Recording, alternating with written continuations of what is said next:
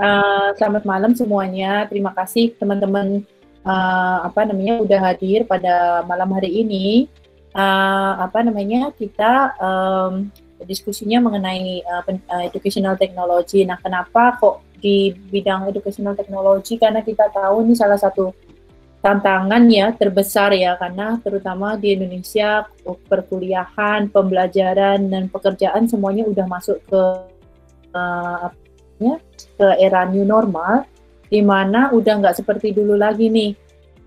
Nah itu dulu dari saya. Uh, nah saya mau persilakan uh, selanjutnya waktu uh, saya berikan sama uh, kita hari ini yaitu Bapak uh, Winaswan uh, Gora Swajati. Beliau adalah uh, CEO dan co-founder dari um, uh, .com jadi edu uh, one on one.com ya. Nah silakan nanti Pak Gora silakan uh, mau, uh, waktunya uh, saya berikan kepada Bapak. Terima kasih.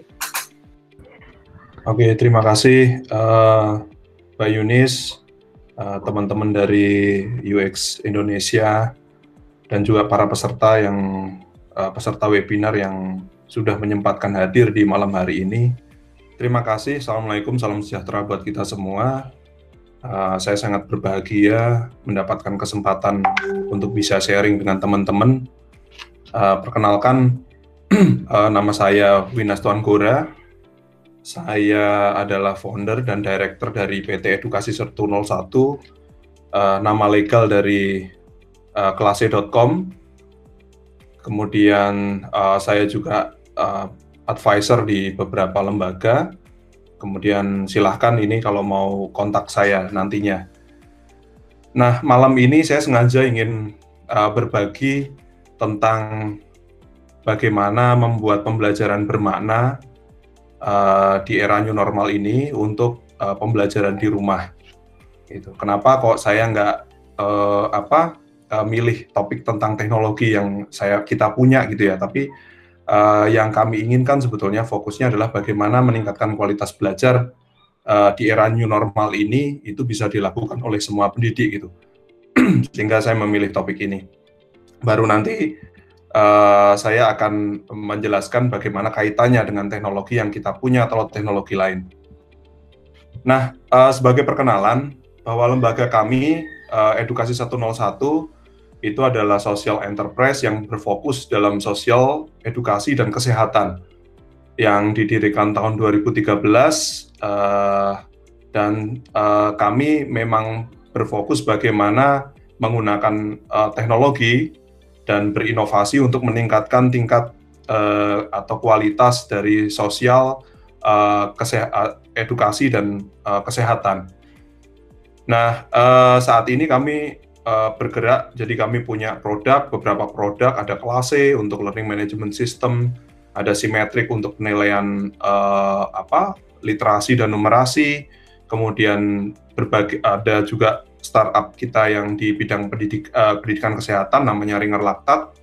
Kemudian kita juga melakukan apa, pengembangan kapasitas, pelatihan, pendampingan yang saat ini kita sudah latih, melatih sekitar 4 ribuan orang yang sudah uh, memberikan dampak ke apa namanya ke penerima manfaat uh, sebanyak 76.000 dan kita punya sekitar 18 partner.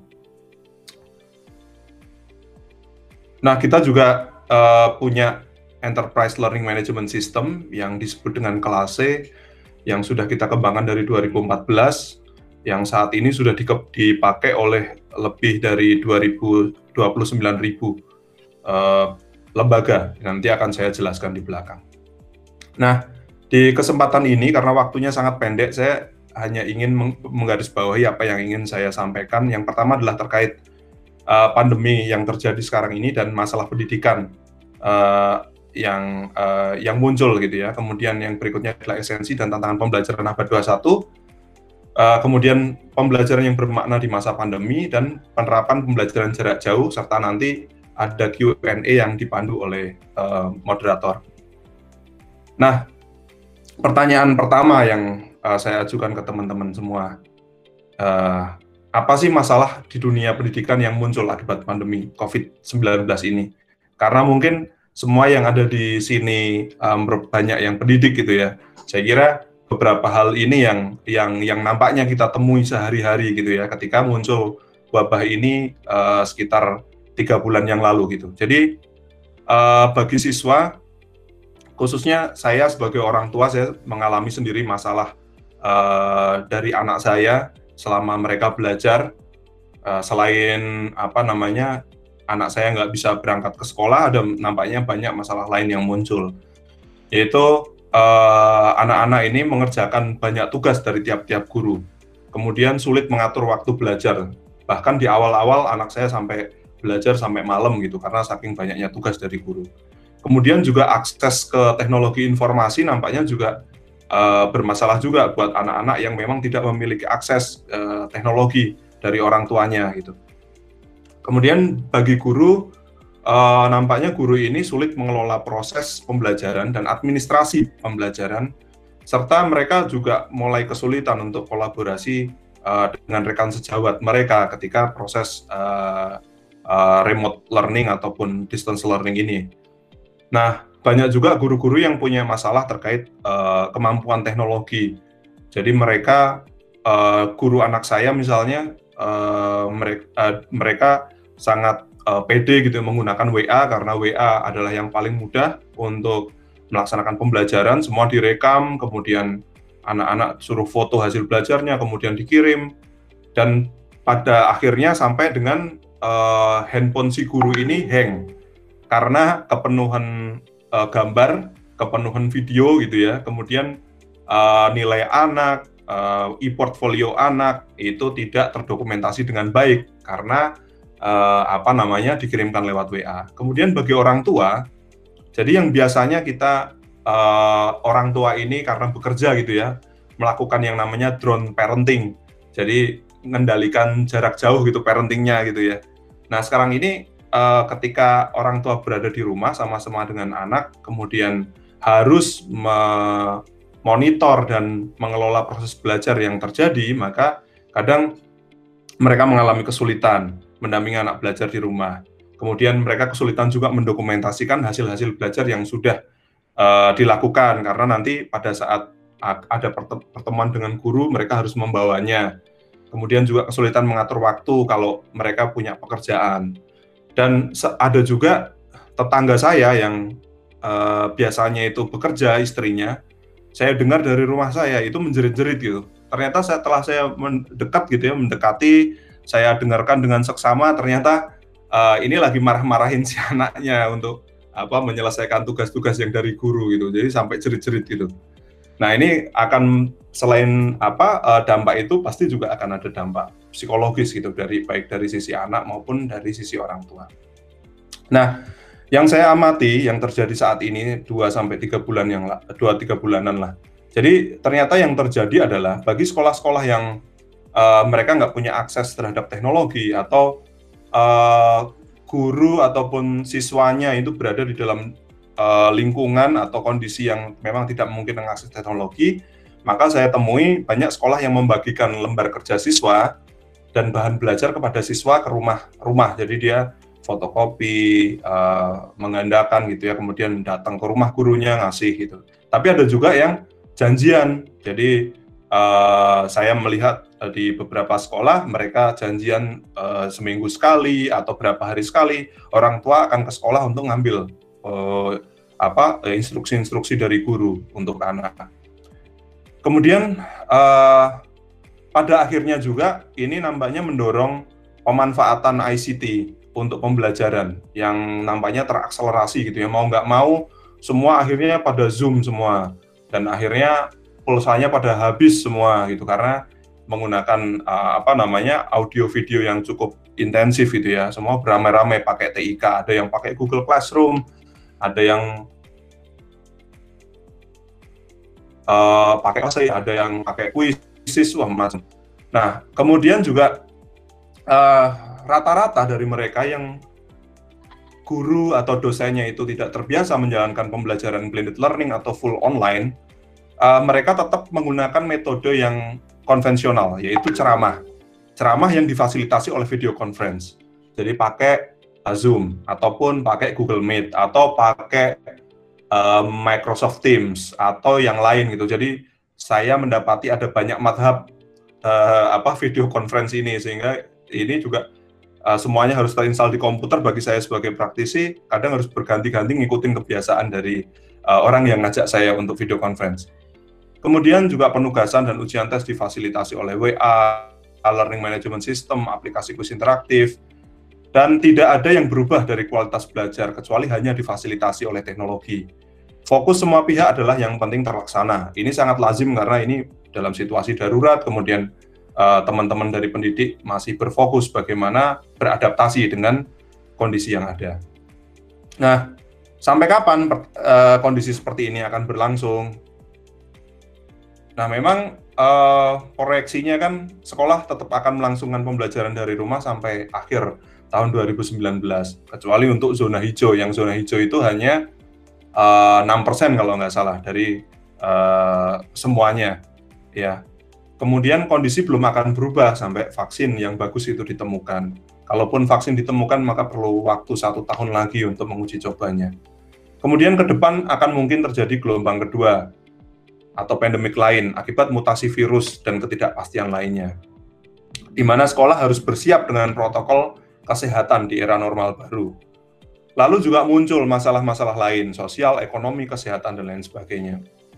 Nah, ini juga eh, apa kondisi ini juga ternyata menyebabkan shifting kondisi eh, pergeseran ekonomi gitu ya. Jadi sekarang muncul yang disebut dengan stay at home lifestyle jadi bagaimana uh, mengkombinasikan working, living, playing uh, karena adanya social distancing, ya. Kemudian orang juga berfokus uh, ke kesehatan, makan, uh, keselamatan jiwa, gitu kan. Lalu semuanya go virtual. Jadi untuk menghindari uh, apa namanya kontak fisik dengan manusia, contactless ekonomi, uh, maka semuanya virtual.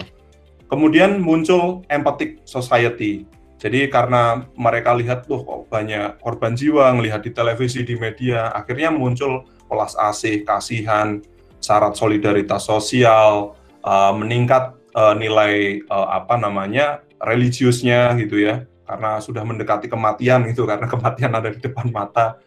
Lalu juga yang tadinya uh, drone parenting, orang tua mulai menjadi lebih peduli pada anaknya gitu untuk uh, pendidikan. Nah, di era ini terjadi memang perubahan itu di depan mata gitu ya. Ada industri-industri yang uh, akhirnya harus uh, turun, gitu, harus jatuh gitu. Ya, industri airlines uh, ada beberapa yang sudah menyatakan bangkrut, industri di bidang meeting uh, dan perhotelan, uh, restoran dan lain sebagainya. Tapi ada juga yang uh, bangkit. Nah, perubahan ini ada di depan mata gitu Nah, pertanyaannya bagi kita sebagai pendidik adalah bagaimana caranya kita menyiapkan generasi penerus yang mampu bertahan dengan perubahan zaman. Dan ini tujuan uh, esensi pendidikan sebenarnya di sini. Dan mungkin ini esensi dari pembelajaran abad 21 juga gitu. Jadi ini menjadi tantangan kita bersama dan tantangan itu ternyata nyata di sudah di depan kita. Jadi yang sebelumnya mungkin ketika kita banyak ngomong tentang pembelajaran abad 21, mungkin tantangan-tantangan yang kita sampaikan adalah uh, nanti energi fosil itu akan habis loh dan harus akan berganti dengan energi. Uh, apa sudah shifting nggak nggak ke sumber daya al alam gitu ya. Uh, kemudian ini sekarang ada masalah yang nyata yang di depan kita adanya uh, pandemik ini dan ini menyebabkan orang berganti profesi gitu. Profesinya yang lama uh, apa selesai gitu dia harus berganti profesi. Ya ini tantangan kita. Jadi bagaimana menyiapkan generasi penerus agar mampu melakukan pekerjaan yang saat ini belum ada uh, yang akan muncul di masa mendatang kemudian anak-anak agar mampu adaptif dan fleksibel menjadi generasi penerus bagaimana dia harus belajar bagaimana caranya belajar dan dia harus menjadi bagian dari solusi bukan bagian dari masalah Nah, mereka harus belajar tentang yang disebut dengan uh, apa pembelajaran abad 21 dan ini sudah urgensinya sudah sangat-sangat sangat-sangat harus uh, apa dilakukan gitu ya. Contoh uh, di core subject dan 21st century themes ada health literacy Jadi dengan adanya pandemik ini mereka memang harus harus harus tahu itu gitu ya, environmental environmental literacy dan lain sebagainya. Dan kecakapan-kecakapan lain yang sudah kita tahu. Nah, bagaimana uh, kemudian kita harus uh, apa melakukan apa namanya? Bagaimana kita mencoba mengelola apa yang biasa kita lakukan gitu ya, khususnya pembelajaran yang biasa kita lakukan. Apakah kita masih tetap akan uh, apa namanya hanya begitu-begitu saja karena ini uh, ada kedaruratan bencana gitu. Tapi saya kira kita tidak harus berhenti di sini karena ada hal-hal lain yang urgent gitu yang harus kita segera apa jawab harus kita segera selesaikan jadi bagaimana menyiapkan anak-anak ini untuk lebih siap uh, ketika menghadapi masalah seperti ini karena masalah ini seperti ini akan hadir di masa mendatang. Nah, bagaimana untuk melangsungkan pembelajaran yang bermakna gitu ya? ketika uh, kita ingin step ahead dari pembelajaran yang sekarang kita uh, apa namanya yang sekarang sudah kita lakukan gitu di masa daruratan ini. Yang pasti uh, ini mengutip dari John Essen terkait tentang meaningful learning. Jadi dimensinya ada ini. Jadi pembelajaran uh, harus aktif. Jadi bagaimana anak-anak tidak hanya sekedar memahami gitu ya, tetapi mampu belajar uh, higher order thinking skills kecakapan-kecakapan uh, berpikir yang lebih tinggi, kemudian bagaimana melangsungkan pembelajaran yang konstruktif, bagaimana feedback itu bisa diberikan setiap waktu kepada anak-anak, diberikan uh, apresiasi, kemudian anak-anak juga punya kesempatan untuk menyampaikan suaranya. Lalu bagaimana uh, anak-anak ini juga belajar berkolaborasi lewat pembelajaran yang kooperatif, mereka bisa uh, bertemu dengan pihak-pihak lain, bekerja sama, menjadi mitra bukan berkompetisi. Kemudian bagaimana pembelajaran secara otentik dilakukan? Artinya otentik ini adalah mengambil uh, apa uh, real contoh-contoh real yang terjadi yang kontekstual di dunia nyata gitu. Jadi untuk menghubungkan antara uh, konsep yang dia terima di dunia pendidikan dengan uh, apa dunia real. Kemudian intensional, yaitu bagaimana pembelajaran lebih ke goal oriented. Jadi dia harus secara uh, eksplisit tahu tujuan pembelajarannya itu apa, how to to achieve, bagaimana untuk um, menuju goal itu, bagaimana untuk mencapainya, ini clear. Uh, dan mereka bisa meng, apa namanya mengelola itu, mengelola dirinya, sehingga dia perlu mendapatkan uh, pengetahuan kecakapan metakognisi. Nah, pertanyaan selanjutnya, bagaimana melaksanakan pembelajaran bermakna di masa pandemi ini, gitu ya. Jadi bisa jadi uh, apa namanya banyak dari kita yang memang uh, apa namanya uh, ini akan menjadi masalah gitu ya bagi guru-guru atau pendidik yang memang sebelumnya belum pernah berinovasi. Tetapi tidak ada salahnya kita bisa juga mulai berinovasi sekarang gara-gara pandemik ini. Jadi meskipun kita sudah pakai teknologi, tapi kita ingin satu tingkat lagi lebih maju. Jadi bagaimana menerapkan uh, meaningful atau uh, meaningful learning ini. Nah, salah satu yang bisa kita adopsi adalah uh, model pembelajaran berbasis proyek untuk home learning bermakna. Nah, project based learning ini adalah uh, salah satu model pembelajaran kontekstual yang menggunakan masalah di dunia nyata sebagai langkah awal untuk belajar. Dan uh, tentu saja PBL ini melibatkan tujuh pembelajaran efektif, ada konstruktivisme, menemukan, bertanya, komunitas belajar, pemodelan, refleksi, serta authentic assessment. Nah, karakteristiknya PJ, PJBL atau Project Based Learning ini seperti apa?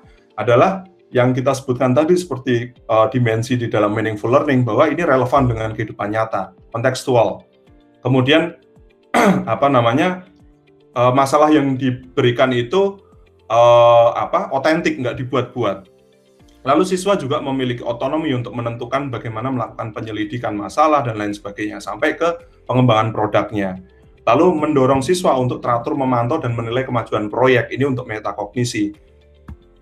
Nah, ini saya contohkan adalah uh, contoh PJBL sebelum uh, negeri api menyerang gitu ya, sebelum apa uh, adanya pandemik. Jadi contohnya adalah saluran air bersih bebas penyakit dari salah seorang guru di SDN 65 Pekanbaru ini adalah guru yang dilatih dalam program Trakindo Bangun Karakter Bangsa. Jadi yang kita latih ada 40 sekolah di seluruh Indonesia.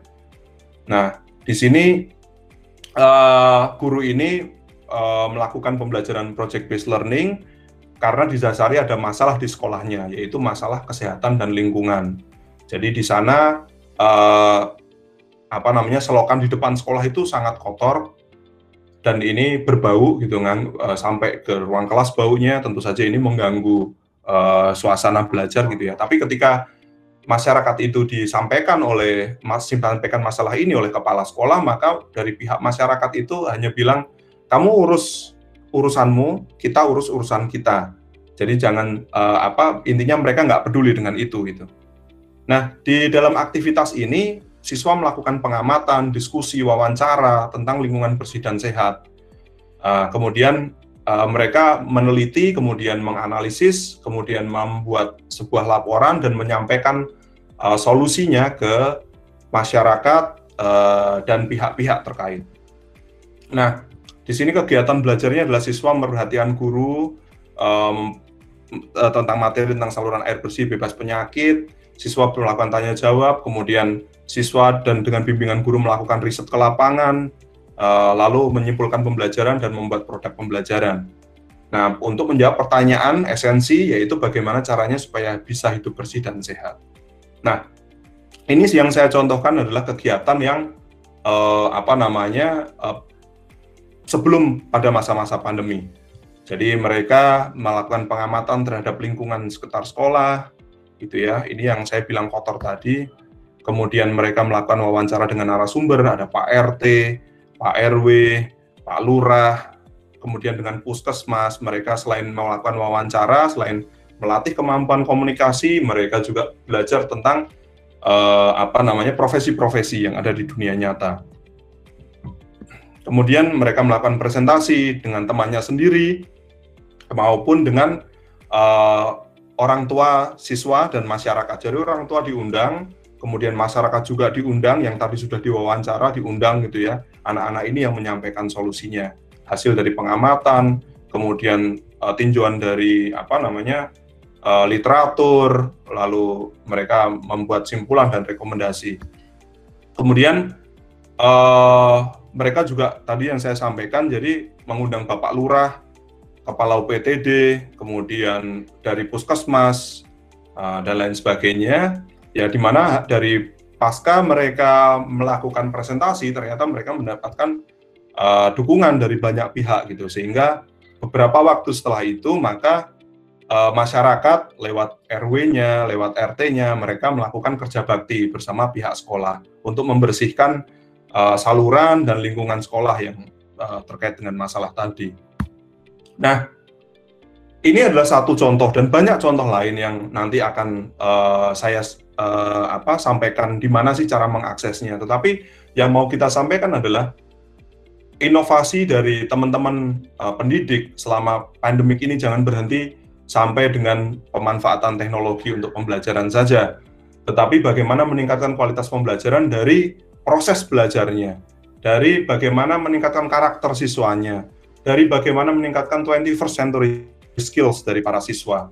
Sehingga ini yang perlu kita uh, apa kita dorong gitu ya uh, karena memang dari pemerintah sendiri dari eh, panduan-panduan uh, yang ada itu belum menjelaskan bagaimana uh, meningkatkan kualitas belajar karena saya maklumi karena ini hal yang baru uh, ini baru uh, dalam masa-masa kedaruratan tapi uh, saya pribadi uh, saya apa jengkel atau saya nggak uh, mau dengan seperti ini kita hanya berdiam diri atau nggak berdaya gitu ya kita harus mendorong terus terus mendorong terus uh, untuk bisa semakin semakin baik gitu. Nah, tentu saja PJBL atau project based learning yang biasa kita lakukan di dalam uh, apa namanya pembelajaran yang tatap muka itu harus disesuaikan untuk home learning ini untuk pembelajaran jarak jauh ini. Di mana misalnya contohnya adalah menggunakan permasalahan otentik yang relevan dengan dampak COVID. Jadi dikaitkan dengan wawasan kesehatan dan lingkungan, bagaimana pentingnya cuci tangan, uh, pakai sabun, kemudian mereka juga bisa juga ada project how to apa bagaimana membuat alat proteksi diri, uh, kemudian membuat uh, apa namanya uh, hand sanitizer ya dan secara tidak langsung sebetulnya nanti bisa diarahkan untuk peningkatan ekonomi. Jadi ada bis, bahkan bisnis-bisnis baru yang yang gara-gara stay at home ekonomik itu bisa dilakukan, termasuk ketahanan pangan. Kemudian kegiatan-kegiatan yang biasa dilakukan secara face to face itu bisa dilakukan di rumah. Jadi di pada saat merancang itu harus disesuaikan. Jadi ke, misalnya kegiatan observasi dan penelitian dapat dilakukan di rumah dan online. Jadi uh, apa lewat pusta, apa kajian pustaka dan lain sebagainya, riset. Lalu wawancara dengan narasumber bisa dilakukan dengan jarak jauh, jauh telepon dan WA. Juga pelibatan orang tua sebagai narasumber. Kemudian pengembangan produk laporan, rancangan solusi atau publikasi dapat memanfaatkan media sosial dan YouTube termasuk untuk pameran. Pameran hasil belajarnya. Lalu kolaborasi sejawat dapat dilakukan dengan LMS, Google Docs dan lain sebagainya. Juga presentasi dan pameran dapat dilakukan lewat aplikasi video conference maupun live di YouTube misalnya. Nah, jadi banyak yang harus kita sesuaikan. Jadi pelaksanaan praktik misalnya yang biasa dilakukan seperti ini untuk membuat biogas di Wawandula di Luwu uh, Timur ya. Uh, biogas dari limbah merica. Nah, ini tentu saja aktivitas-aktivitas ini harus bisa dilakukan di rumah bersama keluarga. Kemudian juga pameran pembelajaran uh, di mana biasanya anak-anak ini melakukan pameran di sekolahnya baik di waktu-waktu tertentu di peringatan ataupun pada saat mereka terima rapor gitu ya. Yang harusnya materi-materi apa hasil-hasil pembelajaran siswa masih tetap bisa dipamerkan meskipun mediumnya sudah berbeda. Nah, untuk mendorong uh, proyek uh, penerapan pembelajaran home learning bermakna ini, kami sudah melakukan uh, pelatihan penyempurnaan dari project based learning karena sebelumnya kami pelatihan kami uh, banyak yang face to face, kemudian karena ini pandemik kami tetap ingin melakukan pelatihan pengembangan uh, profesi Uh, jadi kita nggak ingin berhenti gitu ya karena uh, sayang kalau misalkan satu generasi ini dikorbankan gitu kalau harus gara-gara kedaruratan kemudian semua berhenti gitu.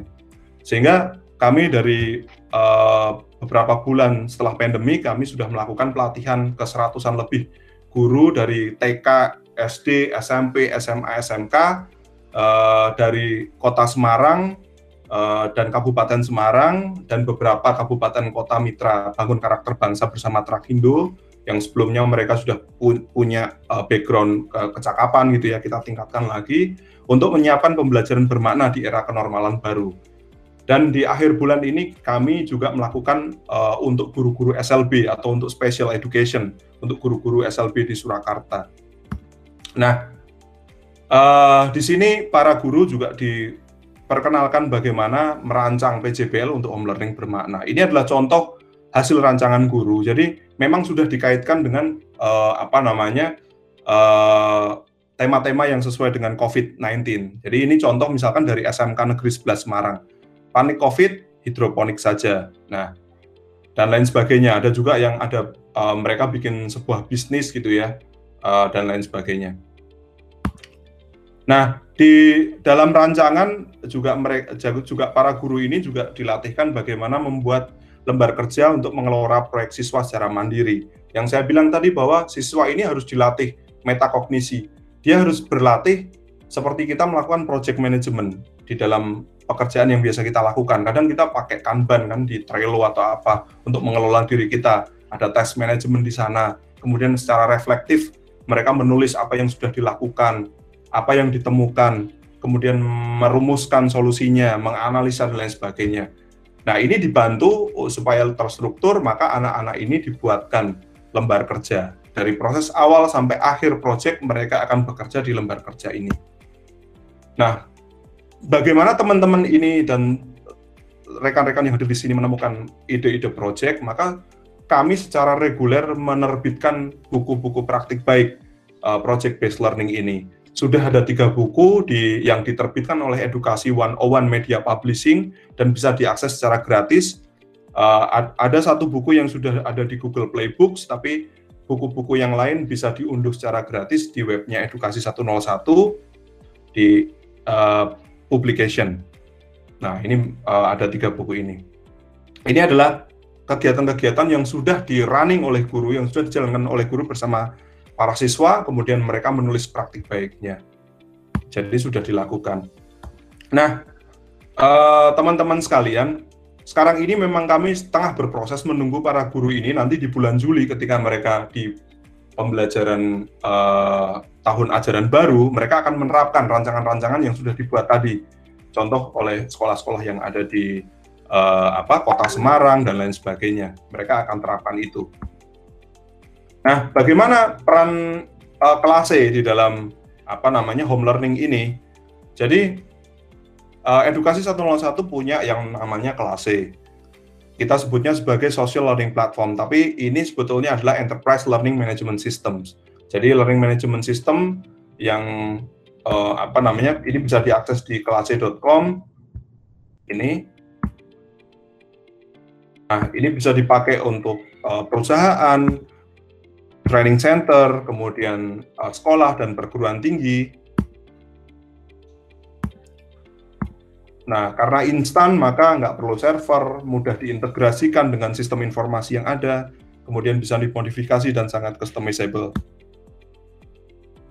Nah, fitur-fiturnya adalah social network, jadi bagaimana sekolah itu akan punya media sosial sendiri untuk social collaboration gitu ya karena uh, banyak dari learning management system yang ada ini kan pendekatannya sangat formal gitu. Kita nggak ingin seperti itu kita ingin bahwa ya mereka mudah berkolaborasi sama seperti media sosial pada umumnya. Kemudian uh, learning activities dikelola di dalam kelas-kelas online.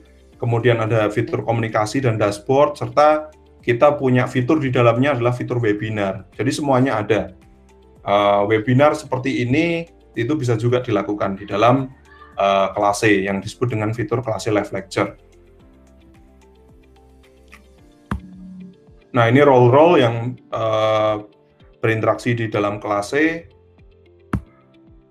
Nah ini contoh uh, halaman lembaga yang mereka pakai kelas C, ini dari Kemendak. Kemudian ini eh, kelas-kelas uh, yang ada yang bisa dikembangkan oleh lembaga. Ini contoh di dalam kelasnya. Ini masih di dalam kelas. Nah, ini sosial uh, medianya. Kemudian fitur webinar kita yang kita sebut dengan kelas live lecture. Jadi uh, apa namanya warga sekolah atau warga institusi pendidikan mereka bisa melakukan live lecture dengan bandwidth yang rendah, uh, kemudian cukup dengan browser. Uh, sekarang ini di minggu depan ada share, uh, kita menambahkan fitur share screen karena memang sebelumnya belum ada karena terkait dengan urusan optimasi bandwidth. Nah, ini adalah contoh sekolah yang sudah mentransformasi pembelajarannya. Uh, ini contoh uh, suasana penilaian tengah semester secara online di SDN 13 Alu Jeneponto, Sulawesi Selatan. Anak-anak menggunakan device mereka masing-masing untuk mengakses soal ujian. Kemudian ini di Sukapura 05 pagi, Jakarta Utara. Lalu ini di Nusa Tenggara Barat, di SMP Lentera Hati dan SD Lentera Hati. Nah, selama pandemi ini banyak praktik baik yang sudah dilakukan oleh para guru di kelas C ya. Jadi misalnya Ibu Siti Maisaroh, guru MI Al-Watoniyah 43 Jakarta Utara, dia bikin struktur kelas itu dengan format harian supaya anak-anak itu jelas uh, mereka mau belajar apa, aktivitinya apa itu mereka uh, guru si ibu guru ini membuat strukturisasi yang jelas di kelasnya. Kemudian juga eh, anak-anak uh, ini bisa mengumpulkan tugas berupa foto dari produk hasil belajar siswa yang diambil langsung menggunakan handphone. Jadi anak-anak tanpa menggunakan komputer gitu ya cukup HP mereka tetap beraktivitas di dalam kertas atau yang lainnya difoto langsung di dalam kelas C kemudian disubmit ke tugas. Lalu pembelian so latihan soal yang terstruktur sesuai tujuan pembelajaran ini contoh yang di Jakarta. Jadi strukturisasi seperti ini memang sangat penting untuk memudahkan siswa untuk uh, apa mencapai tujuan pembelajaran dan uh, melakukan semua aktivitas yang ada. Kemudian juga ini salah satu contoh di SD Islam Bintang Juara Semarang di mana orang tua diberi akses atau dilibatkan untuk uh, pembelajaran online. Jadi di SD ini karena anak-anaknya ini tidak memiliki tidak diperbolehkan untuk mengakses teknologi, maka yang mengakses LMS itu adalah orang tuanya, bukan si anaknya. Nah, saya kira itu contoh-contohnya. Ada contoh banyak contoh lain uh, yang ada Dan di sini juga saya kira ada juga pendidik yang telah menggunakan kelas yang hadir juga di dalam sesi ini. Uh, nanti kita bisa banyak sharing, tetapi itu adalah uh, yang ingin kita share dan, dan yang ingin kita dorong pada saat ini bagaimana kita bisa bersama-sama tidak hanya berhenti uh, menggunakan teknologi untuk menginovasikan uh, pembelajaran kita, tetapi bagaimana kita bisa meningkatkan kualitas dari proses belajar dari anak-anak ini supaya anak-anak ini tidak terhenti gara-gara uh, bencana ini atau darurat ini mereka tidak punya kesempatan untuk meningkat kualitas ataupun kecakapan uh, abad 21-nya. Saya kira itu saja teman-teman uh, kurang dan lebihnya saya mohon maaf. Wassalamualaikum warahmatullahi wabarakatuh. Oke, terima kasih banget Pak Gora. Nah, ini uh, ada beberapa pertanyaan nih Mas Gora nih uh, bukan pertanyaan sih lebih ke arah komen ya. Ini kan tadi ada permasalahan nomor satu itu uh, kalau online itu ya kelihatan itu ada hubungannya sama accountability juga nih ya kan keseriusan dalam belajar. Nah, apakah uh, Mas Gora punya apa namanya pemikiran nih sebaiknya gimana sih supaya itu bisa engaging mahasiswanya um, di dalam proses pembelajaran yang online itu gitu. Apakah dengan model uh, problem based learning atau project based learning itu uh, bisa uh, permasalahan-permasalahan uh, seperti ini um, mahasiswanya pakai bajunya nggak proper, datangnya nggak nggak uh, jelas gitu ya. Nah, kira-kira gimana nih Mas Bora? Ya, oke. Okay, saya mungkin uh, membatasi dulu ya jawaban saya. Jadi terkait dengan uh, project based learning ini sebetulnya bagaimana uh, dari apa namanya dari kita sebagai pendidik gitu yang mengkonstruksi pembelajaran yang berlangsung supaya si anak-anak ini yang pertama in, uh, engage gitu ya, kemudian mereka terlibat gitu ya dalam proses pembelajaran karena ter keterlibatan ini di mana gitu kan. Yang pertama yang biasanya kalau misalkan dalam uh, teacher center mereka hanya menerima informasi, di sini mereka akan ber, uh, membuat informasi dan menyuarakan dari uh, ide-ide mereka. Itu mereka satu terlibat gitu. Kemudian yang keterlibatan yang lain di mana? Keterlibatan yang lain adalah ketika anak-anak uh, ini punya kesempatan untuk berkolaborasi. Uh, artinya dia tidak hanya berkolaborasi dengan para siswanya, tetapi bisa berkolaborasi dengan praktisi atau, yang lain. Di mana anak-anak ini dari situ sebetulnya itu sudah merupakan keterlibatan. Nah, bagaimana accountability-nya? Ya, pertanyaan ini hal yang berbeda lagi. Jadi ketika accountability dipertanyakan, misalnya pertanyaannya gini, ada ada banyak pertanyaan sebenarnya. Apakah itu tugasnya memang dibuat oleh uh, apa namanya oleh si anak itu sendiri gitu ya. Nah atau uh, sering kali gini, sering kali uh, tugas-tugasnya ini kan kalau prakarya di SD ataupun yang lain itu banyak yang dibuatkan orang tua mbak. Nah ini juga akan jadi hmm. masalah. Nah tapi sebetulnya fokus kita bukan kalau misalkan di tingkat SD mungkin fokusnya tidak sekedar mereka nggak boleh membuat itu dibantu orang tua gitu, tapi bagaimana justru keterlibatan keluarga ini, keterlibatan apa uh, keluarga selama pandemi yang biasanya mereka kan kalau di ibu kota itu kan banyak yang orang tuanya kerja gitu ya nggak punya kepedulian terhadap uh, anaknya gitu. Mereka mau ngerjakan apa udahlah terserah. Pokoknya saya pasrah bongkoan ke sekolah uh, ketika pulang saya yang paling tahu nilainya gitu. Tapi bukan seperti itu. Justru ketika proses pembelajaran uh, home learning ini berlangsung harusnya peran keluarga menjadi semakin kuat. Kedekatan anak dan keluarga menjadi semakin kuat. Mereka boleh saja membuat ini bersama-sama, tapi orang tua harus tahu perannya. Perannya dia sejauh mana itu harus di apa namanya diberikan arahan oleh si uh, sutradara pembelajarannya, oleh si gurunya. Jadi nggak boleh hmm. membuatkan ya, cara semuanya dibuatkan gitu, tapi ada poin-poin ketika si orang tua ini membuatkan apa, si anak buat apa. Kemudian juga harus ada uh, evidence dari si anak ini mampu dia dia harus menjelaskan apa yang dibuatnya. Yang dibuat ini untuk apa? dan lain sebagainya gitu. Bahkan proses-prosesnya dia harus mampu menceritakan. Dia bisa merekam uh, dipakai handphone gitu ya, kemudian diupload. Asalkan uh, kita bisa lihat di sana kemampuan anak untuk mengkomunikasikan, mengartikulasikan uh, apa yang sudah dilakukannya, merefleksikan apa yang sudah dilakukannya, kita bisa nilai bahwa si anak ini uh, mampu gitu untuk untuk perform gitu kan. Nah, kemudian hal-hal yang lain kayak misalkan uh, yang sama biasa kita lakukan paper and base test, eh, paper pencil test gitu ya misalnya, yang biasa dilakukan kuis gitu karena ini jarak jauh gitu. Menurut saya itu um, bisa jadi porsi penilaiannya justru dikecilkan saja, karena memang kita nggak punya apa kayak sistem proctor test gitu ya yang uh, apa namanya dia tes kemudian ada satu device lagi yang ngawasin dia gitu, terus device-nya nggak nggak boleh ngakses aplikasi yang lain lagi selain itu mahal gitu ya, maksudnya memerlukan device yang uh, apa banyak, kemudian teknologinya juga mahal. Lalu si anak juga perlu menyediakan device lebih, belum koneksinya gitu. Saya kira lebih baik di apa yang sifatnya seperti itu lebih baik dikurangi lah porsinya. Tapi penilaian lebih banyak di, di sisi project ataupun authentic assessment yang lain gitu kan. Itu. Nah kemudian menyenangkannya di mana? Jadi karena harapannya kita menggunakan pendekatan uh, project based, kemudian student center, lalu juga ada pelibatan teknologi. Tentu saja karena pelibatan teknologi dan memberikan otonomi ke anak lebih besar, pasti anak-anak suka gitu.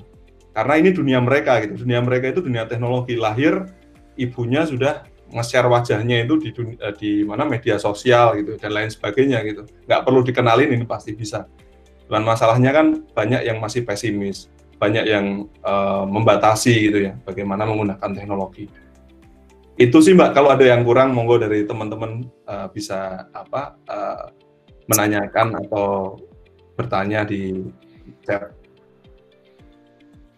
Iya, makasih. Nah ini untuk Pak siapa namanya uh, Pak uh, kira-kira gimana nih udah uh, cukup puas kalau belum boleh tanya lagi langsung aja yeah. tanya nggak apa-apa.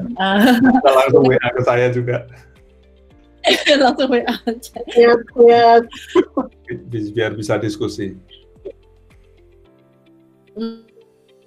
Uh, apa namanya? Uh, kalau dulu fokus ya, tapi sekarang uh, lebih ke arah kompetensi ya. Ini kan ada hubungannya sama yang tadi Bapak bilang ya, di dunia yang new normal baru itu uh, akan berbeda juga kalau kita sebagai uh, pendidik nggak mempersiapkan mereka untuk um, dengan problem base ini kalau saya tangkapkan uh, lebih ke arah mempersiapkan untuk menghadapi berbagai macam permasalahan gitu ya. Nah, tapi uh, berarti um, apa namanya uh, IPR besar dong buat gurunya secara intensional mesti harus mengubah cara pikir, cara ngajarnya, cara mempersiapkan semua. Ini nih susah nggak kira-kira ya Pak Gora? Nah, ini memang eh, memang apa namanya kita sebutnya berat di awal ya Mbak ya. Ketika pembelajaran apa namanya eh, berbasis proyek ini ataupun pembelajaran aktif yang lain gitu, baik problem based learning, project based learning, discovery learning dan sebagainya, pasti bakalan repot di proses perencanaan. Jadi karena mereka harus membuat rancangan, kemudian membuat scaffold atau perancah supaya si siswa ini mudah mengikuti proses pembelajaran dan berhasil. Jadi mereka bikin uh, worksheet, uh, rubrik dan lain sebagainya gitu ya. Uh, pasti akan repot di awal. Tetapi setelah ini jadi, maka proses pelaksanaannya pasti banyak kejutan-kejutan visual. Saya dan teman-teman di Edukasi 101 sering menyebutnya sebagai kejutan visual gitu karena ternyata si anak-anak ini lebih dari yang diperkirakan si gurunya. Jadi kadang gurunya mikir bahwa ah, paling nanti hasilnya gini, tapi uh, pasti akan beyond gitu, pasti akan uh, lebih dari itu gitu. Bahkan ada banyak hasil-hasil yang kita itu cukup apa cukup mengagetkan gitu ya si anak-anak ini gitu. Nah, cuman memang masalahnya sekarang uh, biasanya proses apa namanya uh, proses perubahan itu tidak serta merta terjadi. Jadi pada saat siklus pertama si guru memang sedang mempelajari dulu bagaimana sih merunning ini uh, gitu ya. Kemudian kedua mereka mengoptimasi lagi bagaimana mereka fokus. Jadi si di tahap pertama biasanya guru akan fokus bagaimana uh, per, pembelajaran berjalan dan si anak ini menghasilkan sesuatu atau membuat produk. Itu di awal pasti akan seperti itu. Dan kedua, mereka pasti akan mengoptimasi proses yang terjadi. Jadi misalnya, oh kayaknya si anak-anak ini kok banyak yang diwawancara nggak tahu sebenarnya mereka melakukan apa gitu kan. Nah, mereka akan uh, apa lebih dalam lagi meningkatkan untuk metakognisinya. Bagaimana anak-anak ini tahu setiap langkahnya, mereka tahu mereka melakukan apa, mereka tahu bagaimana mengorganize dirinya dan seterusnya gitu. Dan itu di siklus ketiga sudah pasti akan uh, apa namanya akan berbeda lagi gitu kan. Nah, memang ini PR besar, cuman ini menjadi apa ya uh, penyemangat sebetulnya bagi kita uh, yang berkecimpung di dalam dunia pendidikan bahwa kalau mau maju ya kita harus uh, berjuang bersama-sama gitu. Artinya ini uh, kolaborasi kita bersama ketika di edukasi sendiri kita membuat sebuah wadah baru komunitas guru yang disebut dengan teman guru. Yaitu bisa diakses di teman guru edukasi 101 bahwa kita ingin menemani guru nggak ingin menggurui guru gitu tapi ingin menemani bagaimana mereka bisa uh, membuat perubahan-perubahan nyata berkeluh kesah kemudian ingin mengikuti apa namanya pelatih apa uh, ingin menguasai kecakapan-kecakapan baru kemudian tidak secara kaku kita uh, bisa dampingi mereka untuk cepat uh, bisa menguasai itu. Karena memang sekarang ini karena teman guru sendiri ini lahir karena masa kedaruratan ini gitu. Karena ini darurat gitu. Tapi untungnya kita didorong dengan adanya teknologi gitu.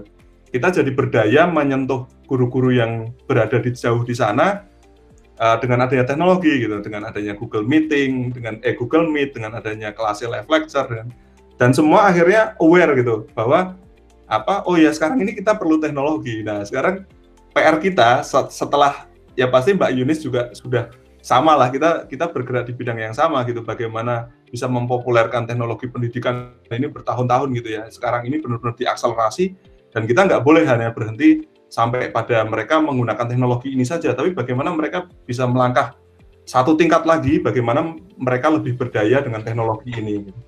Dan ini menjadi PR besar kita bersama. Oke, okay.